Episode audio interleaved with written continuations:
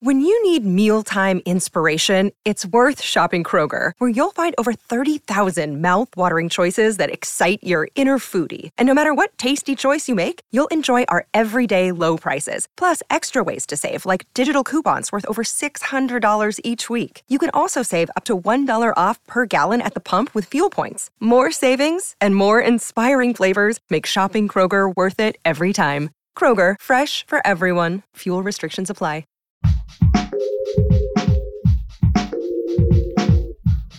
What if you could become a better person, not by working harder, but by taking one small step a day?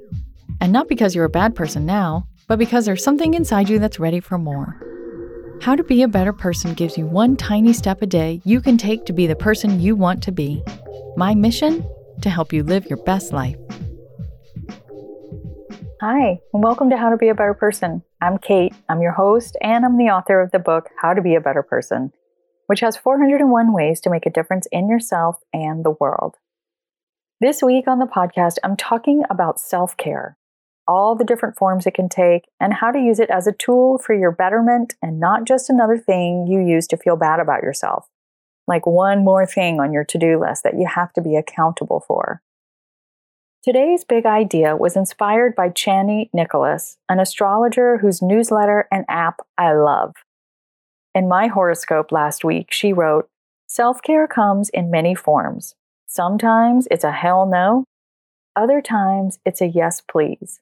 And I was like, mm, yeah, sign from the universe. This totally deserves a spot in my self care week. So props to Chani. Please check her out.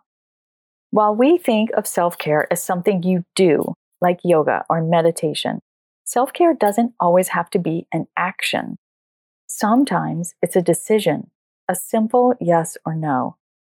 Saying yes to something that makes your ears perk up, even though there's work to be done or something else you feel like you should be doing. Or sometimes it's saying no to something that makes you feel even the tiniest bit like dying inside. It's easy to get overwhelmed by all the choices we need to make in a day. It's called decision fatigue and it's real. But if you can remember in those moments that every decision can be an opportunity for self care, a chance to choose yourself, or to draw a boundary, or to not invest time or energy in something that you know will only drain you, then you'll see each decision as a chance to take care of yourself. That can make decision fatigue less overwhelming. And while, yes, maybe it would be nice if someone else would just figure out what you should eat for dinner or tell you what time to go to bed, on super busy days, it can feel like you have no time for self care, but you still have to make decisions. And those choices can go a long way toward keeping you in a good spot, which is what self care is designed to do. For me today, self care means saying yes to my friend who texted to see if anyone was up for a snowy walk with the dogs at 4:15. And saying yes when my husband asked if I'd like him to drive our daughter to school. That's usually something I do.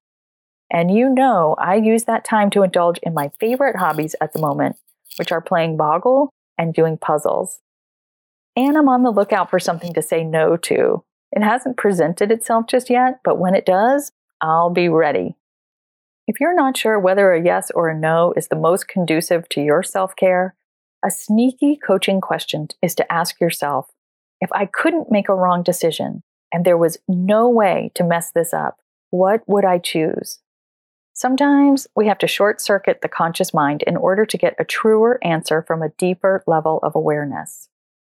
Your tiny assignment for today is to identify one thing that you can say yes to that will help you feel more like yourself, more grounded and open hearted and resilient, as well as one thing to say no to, something that gives you even the tiniest pit in your stomach or that you know is likely to make you feel worse after whether that's a glass of wine or a call with a friend who loves to complain or what have you. Just pay attention to how your decisions are part of your self care and see what insights arise from making choices through that lens. Come back tomorrow when I'm interviewing Michaela Lacey from The Well Healing in Los Angeles about how to make self care more than a buzzword. Michaela is a yoga teacher and psychotherapist and even though she's clearly a huge proponent of self care, the term is starting to make her roll her eyes a bit, and I'm looking forward to finding out why. Thanks for listening to How to Be a Better Person. Our theme song is Left for Deadish by Junior85. The podcast is mixed by Sound Advice Strategies. If you liked what you heard in this episode, share it with someone you think would like it too. Your voice matters. Also, How to Be a Better Person has an official newsletter that sends the past seven episodes, a sneak peek of the week ahead, and one well chosen meme to your inbox every Saturday morning. Sign up at beabetterpersonpodcast.com and click on Get Podcast News. I also love to hear from listeners. I mean, I love it. Send me an email by clicking on the Contact Kate button at beabetterpersonpodcast.com.